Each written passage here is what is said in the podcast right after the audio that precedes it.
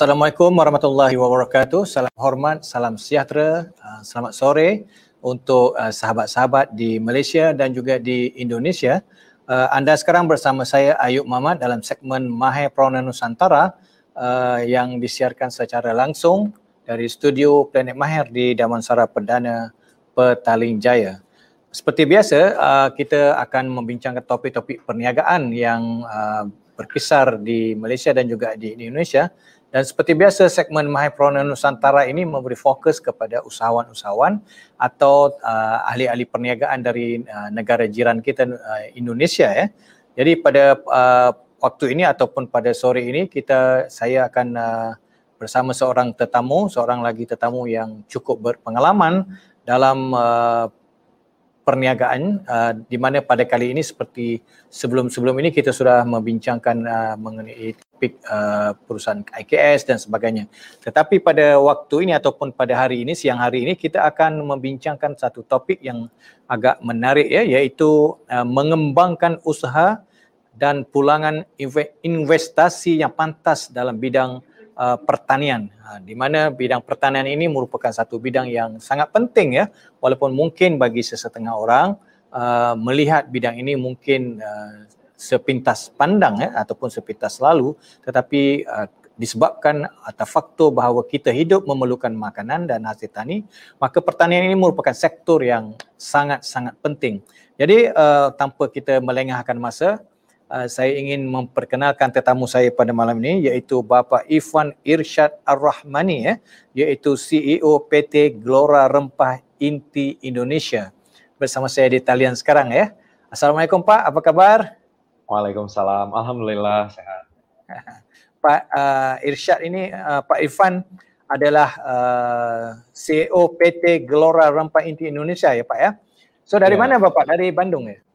Ya, saya tinggal di Bandung, Indonesia, ya. Jawa Barat. Jadi uh, kami di Malaysia ini merakamkan uh, ucapan takziah kepada sahabat-sahabat di Indonesia di atas kejadian uh, tenggelamnya kapal selam KRI Nanggala 402 ya Pak ya. Kami turut juga berduka cita sedalam-dalamnya di atas uh, peristiwa tersebut ya. Mudah-mudahan uh, al- almarhum almarhum uh, ditempatkan di kalangan orang-orang yang beriman. Amin insyaallah. Okey Pak Ifan, uh, kalau kita bicara soal pertanian ya, uh, itu selalu di, di, di apa digambarkan uh, seperti apa ya, seperti orang-orang desa gitu, seperti orang-orang kampung gitu kan.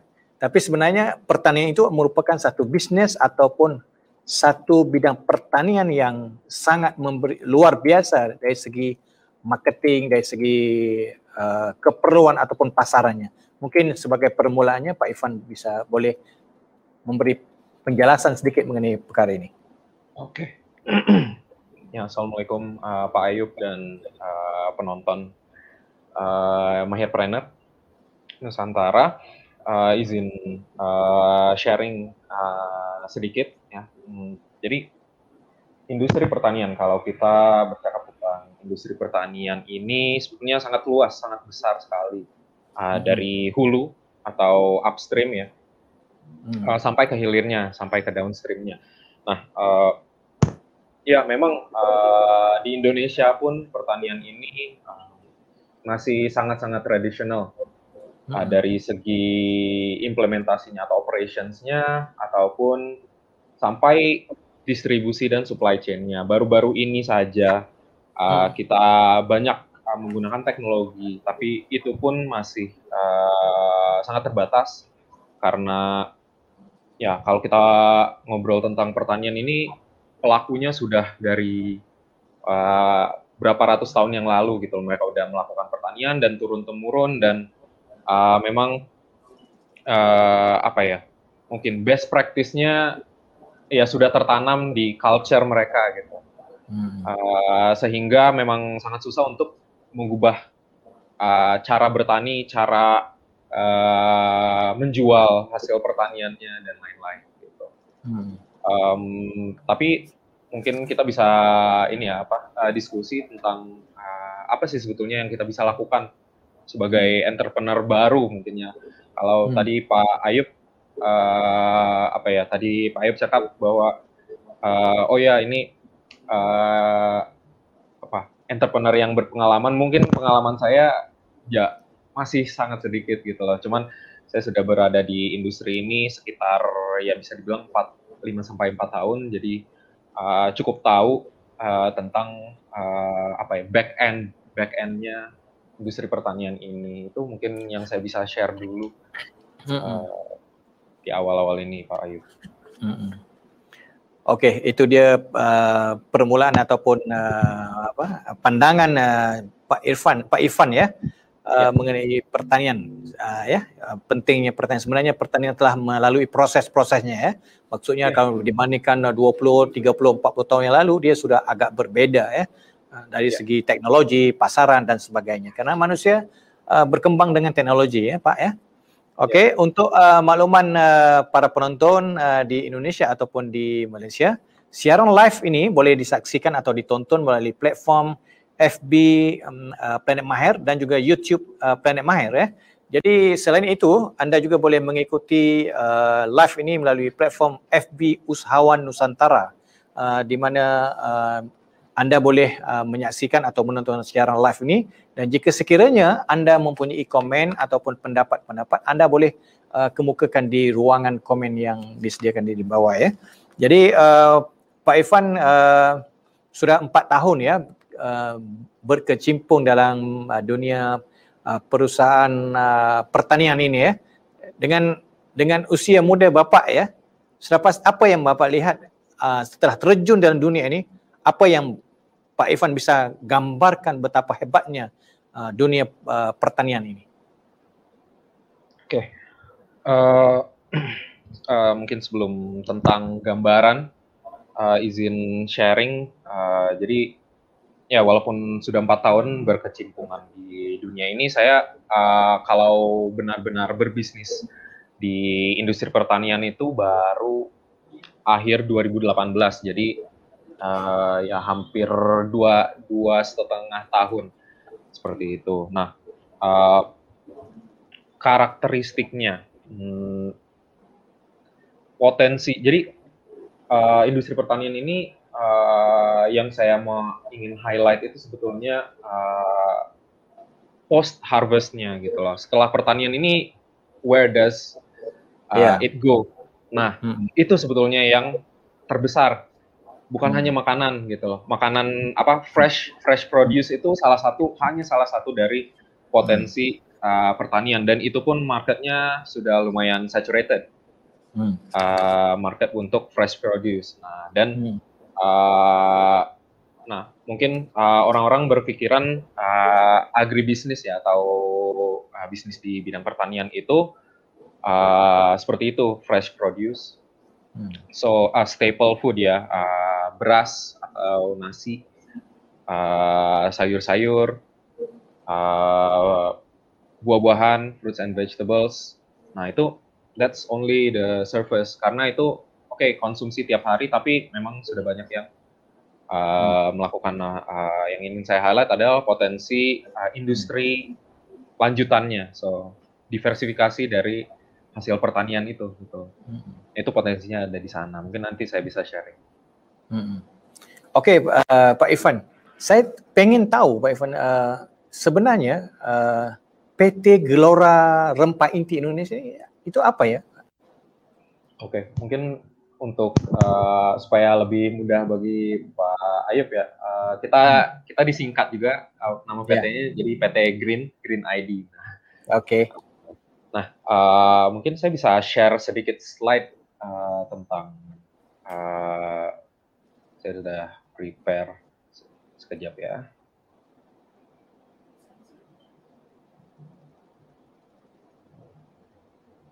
Oke.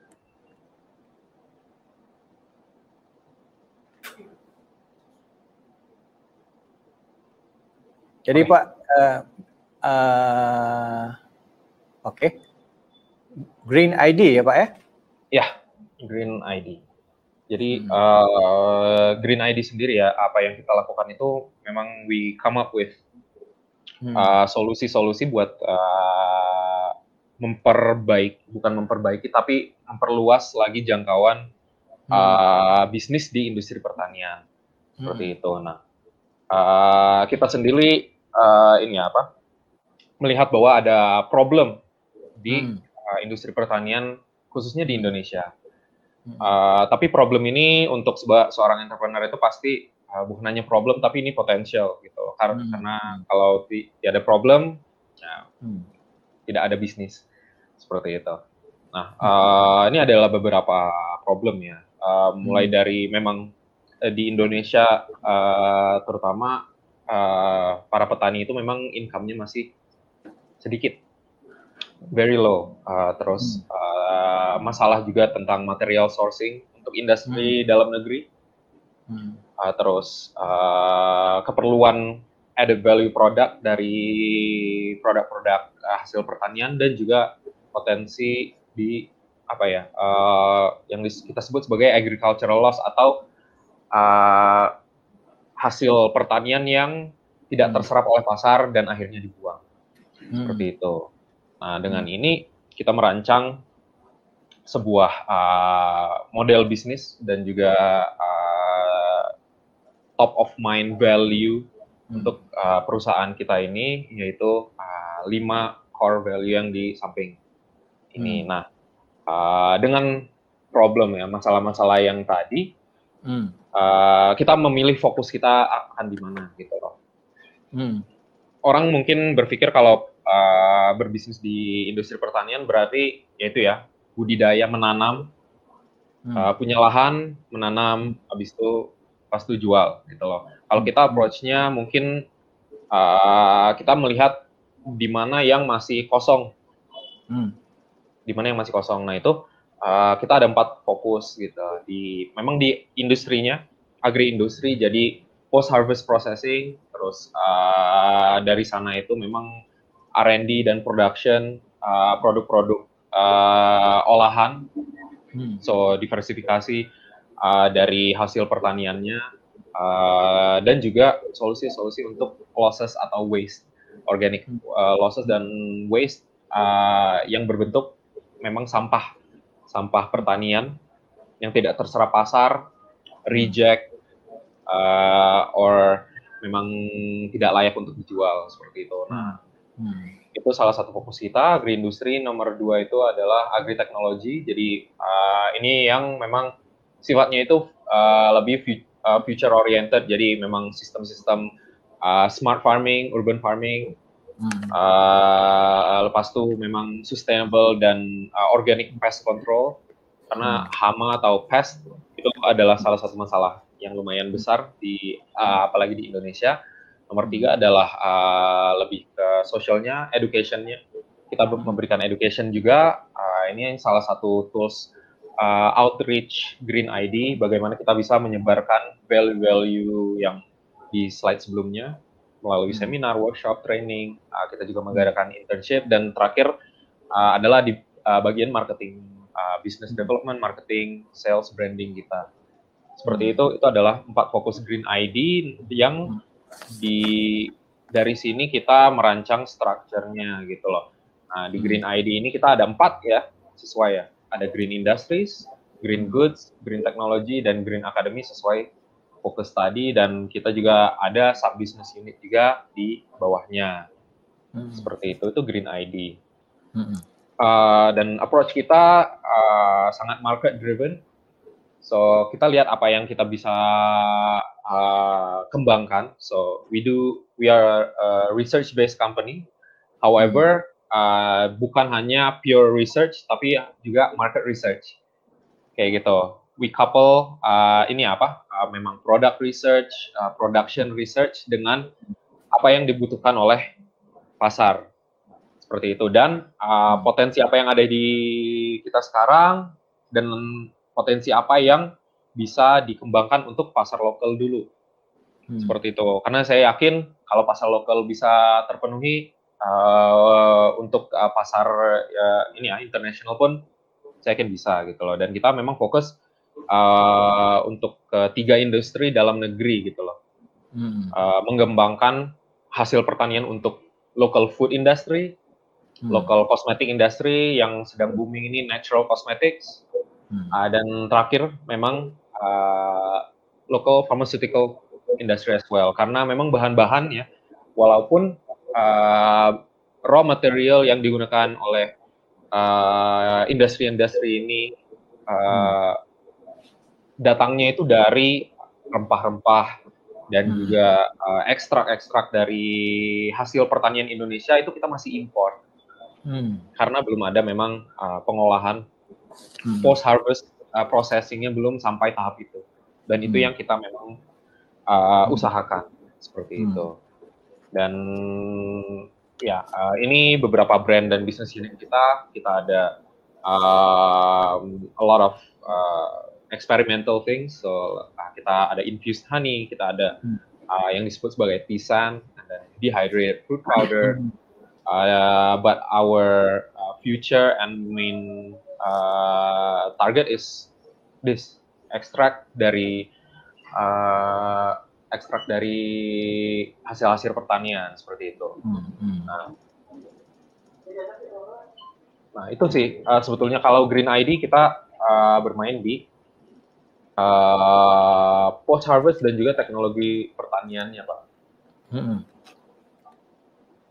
Oke Pak uh, Pak Ivan. Jadi uh, apa yang apa yang saya faham apa yang Pak Ivan jelasin tadi itu ialah uh, pertanian bukan sekadar bukan sekadar penanaman ya ataupun bukan sekadar uh, penghasilan makanan ya. Kerana uh, pertanian itu lebih luas lagi dalam soal in, uh, apa teknologi, marketing dan sebagainya ya. Jadi uh, kalau kalau menurut Bapak Pak Ivan uh, sejauh manakah kesedaran masyarakat petani ya uh, mengenai uh, industri ataupun mengenai teknologi ataupun mengenai pentingnya uh, marketing-marketing yang yang yang strategik untuk memasarkan hasil ta, uh, pertanian mereka. Oke. Okay. Um, menurut saya kalau untuk uh, petani dalam negeri uh, itu uh, pertanian itu banyak di uh, rural area. So uh, memang uh, kita harus akui uh, education level uh, sangat apa ya ketim uh, timpang gitu loh. It's not mm-hmm. equal and uh, jadi ini yang membuat memang uh, kemahiran dalam uh, menggunakan teknologi dan juga uh, apa ya, akses terhadap informasi dan juga pasar uh, lanjutannya, pasar lanjutan setelah uh, mereka menanam ya, itu itu masih uh, kurang walaupun sekarang sudah uh, terbantu sekali oleh uh, adanya internet dan social media. Uh, itu masih sangat uh, kurang. Jadi memang uh, selain itu pun uh, supply chain uh, ya salah satu problem di pertanian apalagi di Indonesia ya adalah supply chain. Jadi memang um, banyak sekali pemain-pemain supply chain yang uh, eh akhirnya uh, yang mengambil banyak profit adalah pemain supply chain, logistik dan lain-lain ketimbang memang petaninya sendiri karena ya itu tadi keterbatasan uh, knowledge dan juga uh, keterbatasan apa uh, dari segi finance juga sih. Hmm. Jadi hmm. memang masalah salah satu masalah terbesar uh, di petani uh, untuk petani uh, untuk petani yang budidaya itu adalah di cash flow. Hmm. Dan uh, masalah cash flow ini adalah uh, salah satu uh, isu terbesar kenapa uh, pertanian kita itu oke okay, di uh, sampai situ saja gitu loh. Hmm. Oke, okay, tadi Pak Irfan uh, Pak Irfan uh, ada menyebut mengenai uh, apa Green ID dalam soal education ya. Jadi sejauh mana peranan ataupun uh, usaha yang dilakukan oleh Green ID dalam memberi pendidikan pertanian kepada masyarakat untuk melihat bahawa pertanian itu adalah teknologi, adalah industri, adalah bisnis yang sangat menguntungkan mereka. Oke, jadi approach kita di Green ID itu uh, mungkin uh, sedikit berbeda dengan industri uh, yang sudah ada, uh, the big industry, uh, FMCG, food and beverage industry seperti itu. Kita uh, apa yang kita uh, bagaimana kita berbisnis uh, bersama dengan uh, petani. Uh, mungkin saya memberikan uh, contoh uh, case ya, uh, Pak Ayub, uh, yeah. dengan petani di ada di Sumatera Barat. Sebetulnya uh, walaupun saya tinggal di Bandung, uh, saya aslinya orang uh, Sumatera Barat, orang Padang. Hmm. Uh, tapi saya memang lahir di Bandung. Jadi orang tua aslinya dari Sumatera Barat. Nah, uh, di Sumatera ini ada satu kawasan um, namanya itu Pasaman. Pasaman Barat ini dulu banyak sekali uh, palm oil plantation. Hmm. Tapi setelah uh, ada ban oleh uh, ini ya trade ban oleh uh, European Union um, terhadap palm oil Indonesia uh, banyak uh, jadi lahan palm oil plantation itu sudah dihancurkan dan ada program dari pemerintah lokalnya untuk menanam uh, alpukat avocado. Avocado. Hmm. Uh, nah, Pasaman Barat ini uh, bisa disebut rural area, jadi perkampungan ya. Uh, jauh dari pasar besar, pasar besar, pasar terbesar Indonesia itu ya Pulau Jawa. Pasaman Barat ke kota terbesar saja itu bisa mungkin 5 sampai 6 jam sendiri.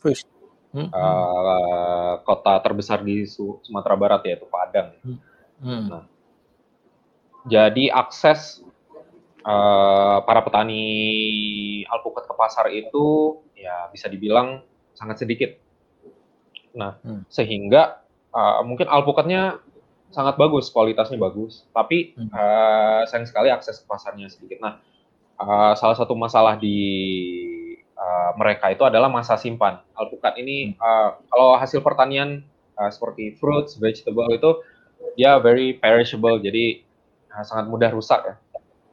Hmm. Dan ya apalagi alpukat salah satunya, dia sangat mudah matang dan uh, akhirnya kita uh, bersama-sama dengan uh, local governmentnya di sana, uh, pemerintah lokal itu bagaimana caranya kita meng-add value terhadap program al, uh, produk alpukat ini langsung di Pasaman Baratnya, karena hmm. banyak sekali alpukat di Pasaman Barat beli satu kilo itu mungkin uh, sekitar uh, kalau lagi musim lagi banyak alpukat itu bisa sampai 15.000 per kilo.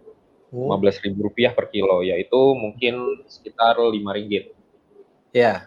Uh, nah, tapi uh, sampai di Jakarta itu 35.000 per kilo. ya, yeah. ya. So, uh, dan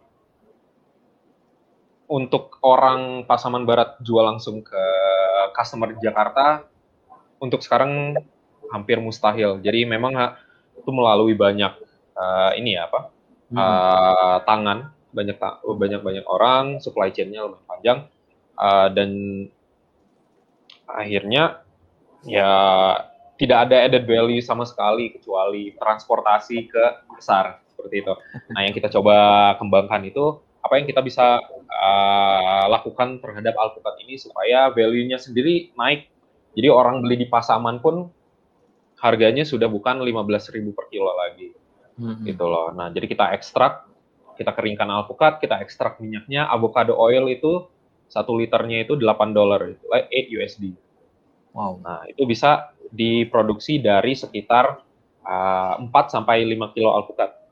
Hmm. 4 sampai sampai 5 kilo alpukat itu kalau beli banyak ya, itu mungkin harganya sekitar 50 ribu rupiah atau 10 ringgit. Hmm. Eh, 50 ribu rupiah itu ya 15 ringgit.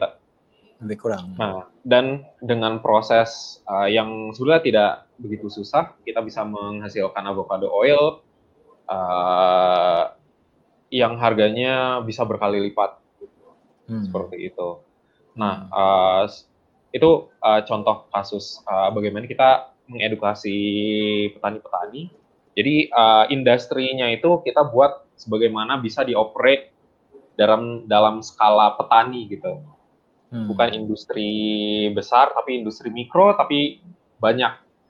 Satu kelompok petani ada satu uh, production house seperti hmm. itu. Nah, hmm. setelah itu uh, baru dikumpulkan jual ke pasar. Hmm. Seperti itu. Oke, jadi itu pentingnya teknologi ya, di mana uh, harga yang yang yang menurun bisa dimanfaatkan melalui uh, teknologi dan menghasilkan produk-produk yang lain daripada sumber yang sama ya. daripada yeah. uh, kalau apa avokat apa tadi apokat itu kan daripada uh-huh. dibuat jus boleh juga di, di, di melalui teknologi dihasilkan minyak ya dan ini akan menambahkan nilainya ya nilai pasarannya dan ini sangat uh, menarik sekali ya dan uh, ini uh, sesuatu yang penting sebagai uh, kepada petani-petani untuk memahami teknologi dan dikaitkan dengan uh, pendidikan pertanian itu Pak ya. Okey Pak, kita sudah setengah jam bersama, sudah sebentar saja sudah setengah jam kita bersama ya. Iya Pak. Uh, asyik sekali saya mendengar kisah-kisah ataupun cerita Pak Ivan uh, Irsyad ya. Okey Pak, kita ya. rehat sebentar. Nanti kita ketemu lagi sebentar lagi selepas ini Pak ya. Okey. Pernahkah Anda berpikir untuk menambah skill baru, tapi belum dapat tempat yang sesuai, apalagi membutuhkan biaya yang besar? Giliran dapat yang sesuai, lokasinya jauh. Kami memperkenalkan planetmahir.com Tempat pembelajaran berbasis online pertama di dunia yang tersedia dalam bahasa Melayu untuk memudahkan semua orang. Biayanya terjangkau dan mudah diakses. Di Planet Mahir, kami menyediakan ratusan skill-skill dengan topik pembelajaran yang berbeda yang diajarkan oleh instruktur-instruktur yang handal dan terpercaya. Mau membuat mobile app yang bagus, menyanyi seperti Siti Nurhaliza, ataupun berbisnis tapi tidak tahu harus bermulai dari mana? Jangan takut. Di Planet Mahir, kami menyediakan kesempatan untuk Anda memilih satu-satu atau sekaligus dengan paket yang Anda mau. Atau juga untuk Anda yang ingin berpenghasilan dengan mengajar orang lain, caranya mudah. Cukup klik tombol akun dan daftarkan diri Anda sekarang juga. Jangan lupa upload video yang akan dijadikan video pembelajaran dan tentukan berapa tarif untuk video yang Anda buat. Di Planet Mahir, Anda bisa belajar apa saja, mengajarkan apa saja, anytime, anywhere. Start learning, start earning.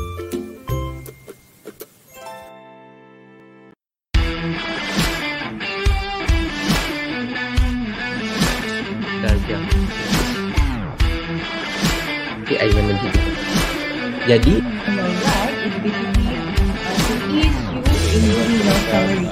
Kan ulang lagi ya. Okey, soalan nombor dua yang popular. Negatif. Tiga kan negatif tiga kuasa dua. So, kita dapat apa? Negatif. Negatif tiga kuasa dua. Jadi, akan jadi, jadi sama-sama kita tumpukan perhatian kepada teori kinetik ciri. Okey? Dan tak percaya dia minta guna ajaran yang seperti ini. Nabi Muhammad. Kami kena ingat dia diberi gelaran penyelamat umat Islam. Ingat yang itu. Bandingan uh, berkaitan dengan uh, perumpamaan. Yang panjang Maharaja Rela. Dia. Dia ni. Dia punya kat tengah.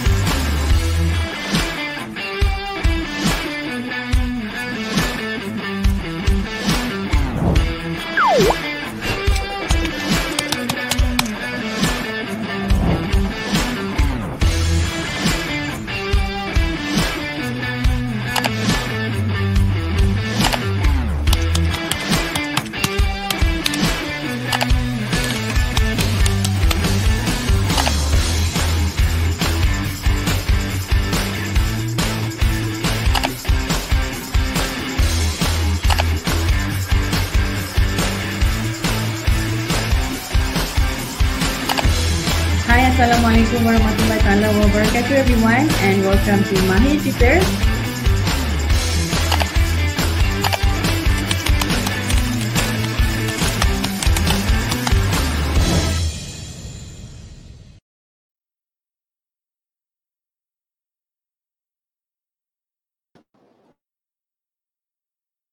Terima kasih anda bersama saya Ayub Muhammad dalam segmen uh, Mahir Nusantara ya. Kita jumpa lagi uh, untuk makluman semua kita pada pada siang hari ataupun sore hari ini kita membincangkan topik mengembangkan usaha dan pulangan investasi yang pantas dalam bidang pertanian di mana tetamu saya pada hari ini adalah uh, Bapa Ivan Irsyad Ar-Rahmani iaitu CEO PT Gelora Rempah Inti Indonesia ya yang bersama saya di talian sekarang ini ya. Uh, untuk makluman anda, siaran live ini dapat disaksikan di melalui platform FB Planet Mahir dan juga FB Usahawan Nusantara dan juga di platform YouTube Planet Mahir eh, di mana siaran live ini diadakan dengan kerjasama Futurist Foundation ya uh, di mana uh, siaran ini uh, akan ke udara se, uh, pada waktu uh, setiap dua minggu sekali ya dengan di uh, diundang tetamu-tetamu ataupun tokoh-tokoh yang akan membincangkan mengenai topik-topik uh, perniagaan di Nusantara. Okey, uh, sekarang kita uh, bersama Pak Ivan Irsyad ya. Menarik ya Bapak uh, sharing mengenai ilmu-ilmu perniagaan tadi apa, apa dalam perniagaan tadi ya. Kalau di Malaysia ini Pak uh, pertanian itu dikatakan perniagaan kerana uh, pertanian itu sering digambarkan seperti yang saya sebutkan sebelum ini ya.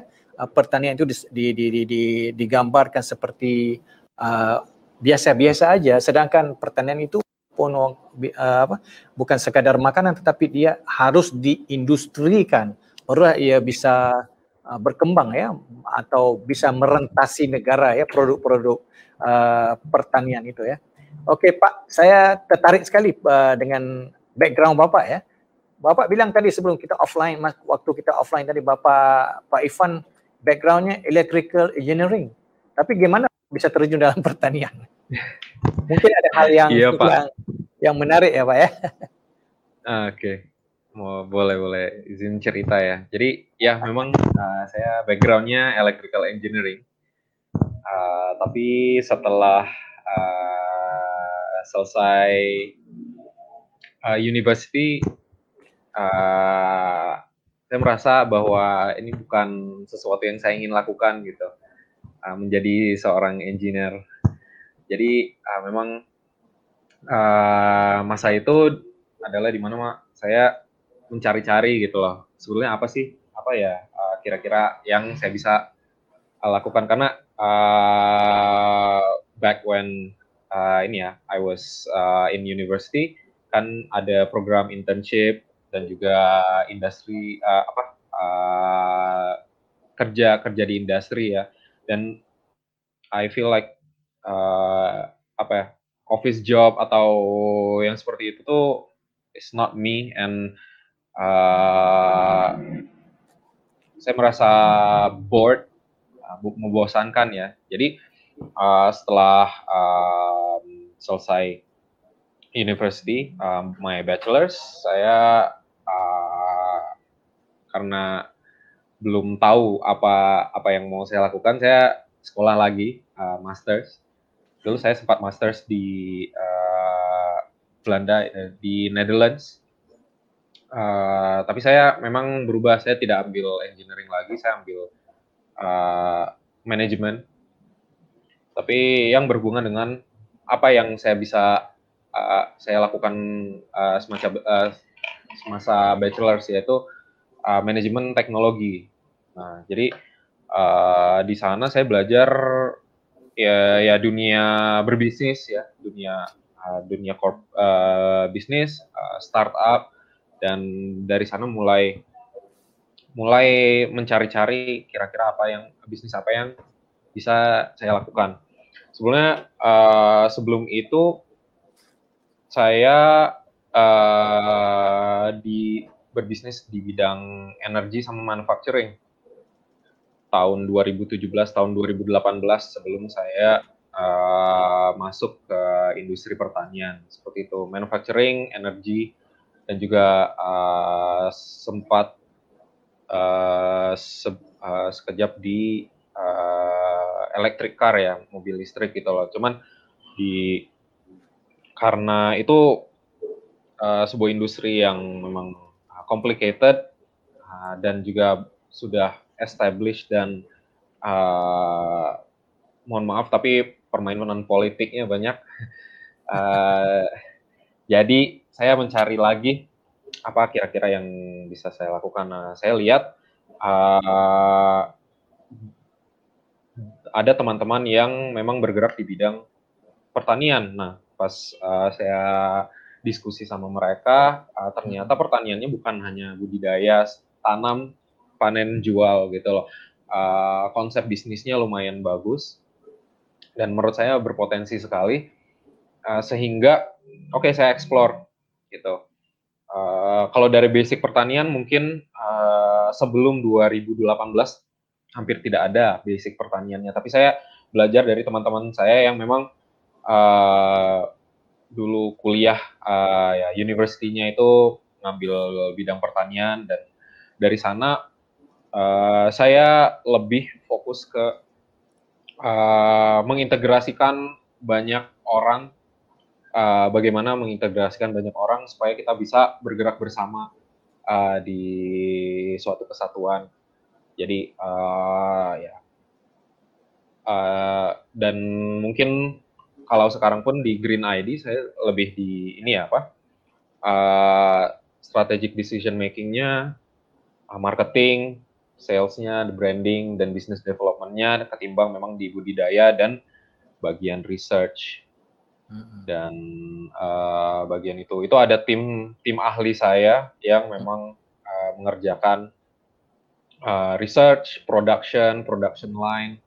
Nah, ya kalau bisa lihat di sini nih Instagram kita ya, kita uh, memang membuka peluang uh, opportunity buat untuk uh, para uh, yang mahasiswa atau uh, students untuk uh, bergabung dan terjun langsung uh, ke dunia pertanian dan khususnya sebelah dunia entrepreneurship di hmm. bidang pertanian seperti itu karena uh, banyak sekali skill-skill yang memang saya tidak dapatkan uh, di waktu saya um, di university so uh, banyak skill yang memang saya dapat uh, dengan pengalaman experience uh, berada di uh, dunia pertanian dan entrepreneurship dan juga dari orang-orang lain, uh, terutamanya tim-tim saya dan mentor-mentor saya. Hmm. Seperti itu sih. Uh, kalau soal background dan bagaimana saya bisa sampai ke pertanian gitu. Sebenarnya uh, mencoba-coba, nah akhirnya uh, menemukan sesuatu di uh, industri ini. Seperti ya, itu. Dia bermulanya dengan mencoba-coba, akhirnya jatuh cinta ya dengan dunia pertanian. iya betul. Oke Pak Ivan ya, uh, kita uh, menjangkau sedikit ya. Jadi uh, kalau hari ini kita bahaskan soal peluangan investasi daripada hasil uh, pertanian ya. So tentu kita bercakap soal uh, membahaskan soal uh, perusahaan, perniagaan atau soal keuntungan ya. Jadi kalau kita bicarakan soal pertanian ini, seperti saya, saya masih masih masih gemar untuk berkata bahwa orang menggambarkan pertanian ini seperti apa, seperti ini, seperti ini ya. Dan bertani menjadi petani ini sulit untuk menjadi orang kaya, Pak. Digambarkan begitu ya. Jadi benar nggak pendapat ini kalau menurut Bapak? Uh, sebenarnya salah ya. Uh, um, menurut saya uh, ya tergantung orang. Memang banyak petani-petani dan image petani itu kan uh, orang kampung. Kami di di di daerah pegunungan Bandung sini itu ada satu uh, petani ya. Dia punya memang punya lahan lumayan ya punya land memang lumayan besar. Uh, dia petani lemon. Itu kalau bisa dibilang uh, his earnings per month itu jauh mungkin lima, lima kali, sepuluh kali lipat dari apa yang mungkin saya uh, bisa dapatkan uh, kalau saya kerja di corporate misalkan seperti itu. Nah, jadi sebetulnya uh, di sini uh, kesalahan di pemikirannya. Banyak memang mayoritas petani itu petani kecil. Uh, kalau memang uh, aktivitas bertani itu hanya uh, ya menanam, panen, lepas itu jual. Itu margin ya, profit margin, return on investment sangat sangat tipis sehingga kita harus main volume. Hmm. Karena kita tidak ada tidak bisa mengatur harga pasar. Hmm. Ya, mekanisme pengaturan harga pasar itu lumayan complicated. Kalau hanya pemain besar yang bisa ya bisnismen bisnismen besar yang memang mengatur uh, harga pasarnya sehingga ya oke okay, kita harus mengikuti gitu loh. Uh, resiko pun lumayan uh, tinggi. Hmm. Margin kecil, resiko tinggi. Actually, uh, what you're earning is sangat sedikit. Itu terjadi uh, sering kali terjadi di memang pada petani seperti itu. Nah, uh, sedangkan yang ingin saya memang introduce dan juga educate ke uh, partner-partner kita dan future partner hopefully adalah uh, bagaimana meningkatkan value hasil perta uh, pertanian tadi gitu loh. Yang mungkin oke okay, uh, lemon uh, dia untuk satu kilo lemon itu uh, cost uh, of goods-nya ya, cost to make-nya itu mungkin sekitar sepuluh ribu rupiah. Terus uh, dijual per kilonya itu kadang-kadang sebelas ribu bisa bisa tinggi paling tinggi dua belas ribu lima ratus. Hmm. seperti itu. Itu belum uh, transportation. Seperti itu belum logistik baru uh, nah itu aja margin margin per kilogramnya itu sangat kecil sebetulnya. Hmm. kalau kita olah si lemon tadi menjadi sari lemon ya jus lemon juice aja itu saja sudah meningkatkan oke okay, lemon juice dari satu kilo lemon itu mungkin menghasilkan sekitar uh, maybe 250 milliliters of lemon juice untuk lemon yang kualitasnya bagus gitu ya. Yeah. Hmm. Uh, 250 milliliter lemon juice itu harganya mungkin bisa sekitar 30.000 sampai 40.000 itu aja udah naik. Itu hanya lemon juice. Seperti itu. Hanya lemon peras, lemon, yeah. dan diperas jusnya. Itu saja sudah menaikkan nilai jual. Hmm. Kayak gitu. If you process it some more gitu loh. Hmm. Dari kulit kulit lemon yang biasanya dibuang, orang tidak makan kulit lemon. Hmm. Kulit lemon uh, kalau kita kita keringkan habis itu kita ekstrak uh, minyak atsiri atau essential oil. Essential oil dari satu kilo lemon itu mungkin dapatnya nggak nggak begitu banyak ya sedikit. Uh, hmm. mungkin dua uh, paling banyak itu 5 ml hmm.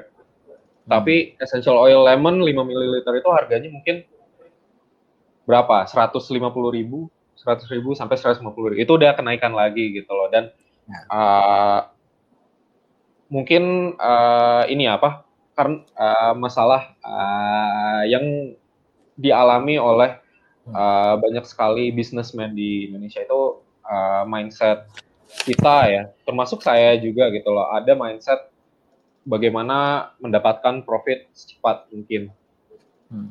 quick cash gitu loh. What we need is quick money, hmm. gitu loh. Uh, ketimbang yang seharusnya uh, mindset yang seharusnya kita harus uh, mempunyai yaitu bagaimana kita mendapatkan profit selama mungkin as long as possible. Nah, uh, karena untuk memproses lemon menjadi lemon menjadi essential oil itu memang prosesnya lumayan uh, lama uh, dan oke okay, ada effort ada effort lebih walaupun menurut saya uh, teknologi itu uh, sekarang very readily available hmm. seperti itu. So ya yeah, menjadi petani apalagi petani modern itu bisa sekali untuk uh, jadi orang kaya seperti itu. ya itu menarik sekali ya mana uh, yang akhir itu menjawab soalan saya bahwa uh, menjadi petani juga bisa menjadi orang kaya ya. Yang penting ada, adalah pengetahuan, pendidikan dalam pertanian, uh, pengetahuan dalam teknologi dan mempunyai uh, inisiatif-inisiatif bagi mengembangkan produksi ataupun hasil da, pertanian uh, yang kita hasilkan ya. Jadi Pak Ivan ya,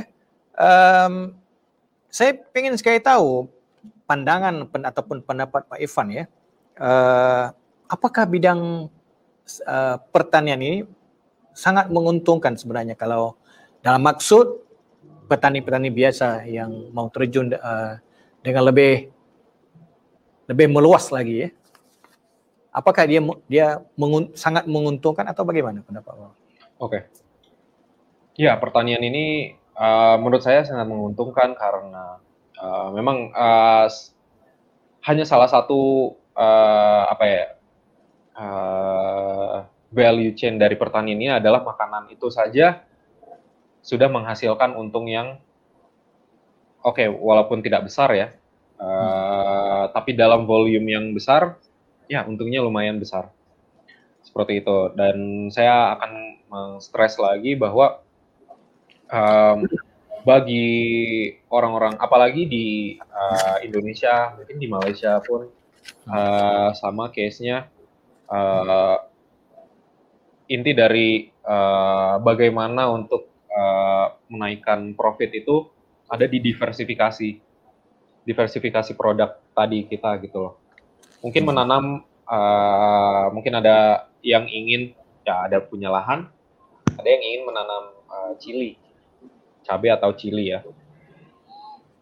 Nah, um, kalau kita hanya jual cili, oke, okay, kita bisa bermain volume dan itu pun dengan ini ya manajemen uh, budidaya dan manajemen uh, pertanian yang baik, kita bisa menekan cost sehingga profit kita uh, lumayan ada ada profitnya gitu loh. Tapi jika kita mem memikirkan juga tentang industri lanjutan, yaitu kita proses lagi si chili itu gitu loh. Uh, hmm. Mungkin simpelnya menjadi sambal, sambal atau lebih dari itu pun uh, diekstrak Nah itu memang penggunaannya itu untuk industri dalam negeri.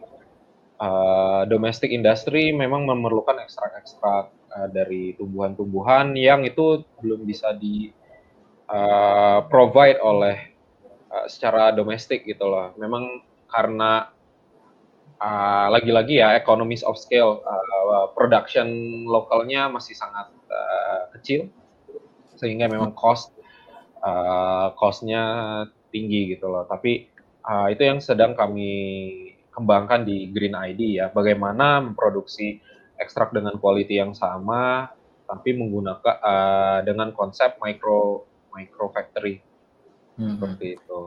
Jadi pokoknya dia menguntungkan ya Pak ya? Ya, kalau dari segi untung uh, ya dan memang memerlukan uh, ini apa? Ada basic-basic skill yang kita harus uh, ada uh, supaya ini karena ini sebuah bisnis ya supaya yeah. memang kita bisa menghasilkan untung gitu loh hmm. dan menurut saya itu poin penting di uh, bagaimana kita mendapatkan keuntungan dari pertanian ini gitu. Hmm. Oke Pak, kalau kita melihat keadaan ataupun situasi semasa ya ketika ini di mana kita semua di seluruh di seluruh dunia termasuk kita di Indonesia, di Malaysia sedang menghadapi pandemik COVID-19 ya di mana uh, kasus COVID ini telah menyebabkan begitu besar masalah kepada kehidupan kita ya. Tetapi um, uh, sehingga kita kita di terpaksa dikurungkan dengan di apa di lockdown kan uh, itu. Tetapi dalam dalam waktu yang sama kita membutuhkan makanan ya. Walaupun ya. ketika pandemik. Uh, menurut Bapak, apakah petani-petani uh, wajar ataupun boleh mengambil kesempatan dari pandemik ini untuk kita menghasilkan pengeluaran produk-produk pertanian untuk memenuhi keperluan karena kalau saya saya berfikir uh, apabila kita dikurung kita akan banyak makan di rumah ya jadi uh, bagaimana pendapat Pak? Ya jadi uh, ya selama pandemi uh, COVID-19 ini uh, ya satu-satunya mungkin ya salah satu sektor uh, ekonomi di Indonesia di kalau di Indonesia ya salah satu sektor yeah. ekonomi yang memang uh, positif ininya apa agregatnya itu adalah uh, pertanian dan uh, makanan. Uh, uh, di mana uh, sektor-sektor lain itu semuanya uh, growth-nya negatif ya. Karena makanan ini adalah uh, esensial gitu loh uh, salah satu uh, kalau ini ya trifecta kita tuh ada dulu ya pas uh, saya bergerak di bidang energi itu ada trifecta kebutuhan uh, manusia yaitu uh, energi salah satunya energi air dan terakhir itu pangan atau makanan. Nah itu uh, jadi ya manusia ya tidak bisa hidup tanpa makanan ya jadi memang awal-awal uh, awal -awal pandemi covid a lot of panic buying, demand pasar naik gitu loh. Memang demand pasar naik, harga pun naik gitu. Karena supply-nya masih mengikuti pre-COVID. hmm. gitu. Tapi memang uh, cepat beradaptasi dan uh, se sehingga petani-petani uh, pun uh, harus beradapt dengan demand pasar yang meningkat seperti itu. Uh, apalagi di masa COVID ini, ya memang uh, kebutuhan rumah tangga ya uh, household needs, apalagi dari segi makanan itu uh, lagi memang lagi tinggi. Seperti itu dan ya saya yang uh, jadi awal-awal COVID itu kita nge-establish satu business unit baru untuk memang memasarkan produk-produk uh, dari sekitar uh, site kita di Pegunungan Bandung di Lembang gitu. Dan kenapa kita berani untuk memulai bisnis distribusi dan marketing sayur-sayuran fresh itu? Karena memang demand untuk uh, itu apalagi di perkotaan yang memang jauh dari uh, ya lahan-lahan pertanian itu sangat tinggi. Dan uh, ya di Indonesia ya perusahaan-perusahaan distribusi uh, penjualan sayur online marketplace buat sayur itu uh, dan hasil-hasil pertanian itu memang lagi naik gitu. Uh, kita di sini ada seperti sayur box, uh, tani hub seperti itu dan memang uh, mereka itu bergerak di bidang marketing dan supply chain dan logistiknya untuk pertaniannya seperti hmm. itu. Hmm. Jadi uh, ketika industri ataupun sektor-sektor uh, uh, bidang lain terjejas karena COVID, tapi pertanian kekal ya dengan uh, keperluan-keperluannya ya Pak. Itu sangat menarik ya. sekali Pak ya. Oke Pak, kita sudah hampir satu jam bersama Pak ya. Oke untuk uh, terakhir sekali ya Pak, uh, uh, mungkin uh, Pak Ivan uh, ada sesuatu yang ingin dikatakan uh, sebagai uh, kesimpulannya, sebagai rumusannya daripada apa yang kita bahaskan pada hari ini. Mungkin satu menit saya bagi untuk Bapak rumuskan. Oke, terima kasih Pak Ayub. Hmm, jadi intinya dulu ya di Indonesia dan uh, di Nusantara ini, uh, terutama di bidang pertanian itu kita ada satu perusahaan melahirkan, melahirkan satu perusahaan yang mungkin kekayaannya itu uh, bisa melebihi um, semua perusahaan-perusahaan atau company-company besar combine. Namanya itu VOC, Uh, hmm. VOC itu Dutch East Indies Company uh, dari uh, Netherlands ya. Dan apa yang mereka lakukan di Indonesia itu berhubungan dengan memang rempah-rempah dan potensi pertanian yang ada di Indonesia dan Nusantara ini. Dan uh, itu apa yang mereka lakukan itu ya mereka ambil uh, uh, ini apa uh, hasil-hasil pertanian itu memang di, diambil dan dijual ke seluruh dunia. Dan saya kira uh, tidak mustahil untuk um, kita di Indonesia, Malaysia dan Nusantara ini untuk uh, mereplikate apa yang telah terjadi gitu dengan di masa lalu. Karena di masa lalu aja bisa tanpa teknologi tanpa uh, tanpa internet, sosial media dan akses ke teknologi informasi ya. Jadi um, kita uh, yang sudah dikaruniai oleh uh, Tuhan ini ya apa uh, ya, teknologi dan juga kemudahan uh, justru saya sangat semangat dan juga saya siap berkolaborasi dengan uh, siapa pun yang ingin masuk ke industri dan dunia pertanian. Hmm. Uh, dan menurut saya sih udah kalau sudah ya dari saya itu saja. Jadi uh, outlook tentang industri pertanian ini uh, di masa lalu aja sudah bagus gitu. Apalagi di masa depan yang memang banyak peluang ya. Karena memang banyak masih banyak masalah. Itu sih. Oke, terima kasih uh, kepada Bapak Ivan Irsyad Ar-Rahmani ya, ya dari dari uh, Green ID ataupun CEO PT Gelora Rempah Inti Indonesia yang telah bersama saya hampir satu jam pada hari ini ya untuk kita membahaskan satu topik ataupun tajuk mengembangkan usaha dan pulangan investasi yang pantas dalam bidang pertanian ya Jadi dalam waktu satu jam ini kita membahaskan sesuatu yang sangat berguna sekali. Mudah-mudahan uh, dengan ilmu ataupun pengalaman ataupun cerita yang di-share, yang dikongsikan oleh uh, Pak Ifan itu bisa bermanfaat kepada kita semuanya. Atau mudah-mudahan mungkin sahabat-sahabat dari Malaysia bisa bekerjasama dengan uh, Pak Ifan ya, di hari-hari di waktu yang lain untuk uh, mungkin bekerjasama dalam soal memasarkan produk-produk pertanian antara Malaysia dan Indonesia dan sebagainya. Dan kita doakan uh, mudah-mudahan uh, inisiatif ataupun siaran ini uh, akan memberi manfaat kepada kita semua. Untuk makluman Pak Ifan ya, sebenarnya hari ini adalah hari ulang ulang tahun kedua Planet Mahir. Wah, selamat ulang tahun. Ya, jadi Planet Mahir sudah dua tahun berada di persadar uh, uh, apa uh, perusahaan ini ya di Malaysia dan insya Allah akan berkembang ke negara-negara di uh, Nusantara ini nanti insya Allah ya. Jadi uh, sekali lagi saya ucapkan terima kasih banyak kepada uh, Pak uh, Bapak Ifan Irsyad Rahmani uh, di atas uh, kesudian dan perkongsian uh, Bapak uh, selama satu jam bersama saya hari ini uh, membincangkan mengenai topik-topik perniagaan di mana banyak sekali ilmu yang kita perolehi pada hari ini. Jadi terima kasih Pak Ifan uh, sekali lagi ya Pak ya.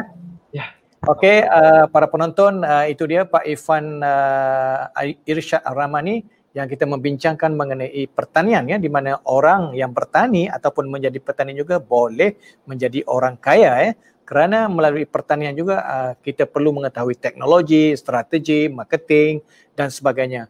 Di mana uh, pertanian juga merupakan satu industri yang sangat menguntungkan dan mampu mengubah kehidupan kita. Jadi terima kasih kepada anda, terima kasih kepada anda semua yang bukan saja uh, meluangkan waktu menyaksikan segmen Mahir Peranun Nusantara ini tetapi yang setia bersama Planet Mahir selama dua tahun yang lalu eh di mana pada hari ini adalah hari ulang tahun uh, Planet Mahir berada di persada uh, industri uh, latihan uh, secara dalam talian ini ya. Uh, InsyaAllah Uh, pada waktu-waktu yang akan datang ini Planet Mahir akan tampil dengan uh, penampilan ataupun image yang lebih uh, hebat dan lebih berjaya lagi. Sama-sama kita doakan. Terima kasih kepada anda semua sehingga kita berjumpa lagi. Anda uh, uh, sentiasa menjaga diri, sentiasa memakai mask, patuhi SOP kerana COVID masih lagi berada di sekitar kita dan masih lagi Uh, menunjukkan peningkatan saban hari. Jadi jaga diri baik-baik. Saya Ayub Mamat. Assalamualaikum warahmatullahi wabarakatuh.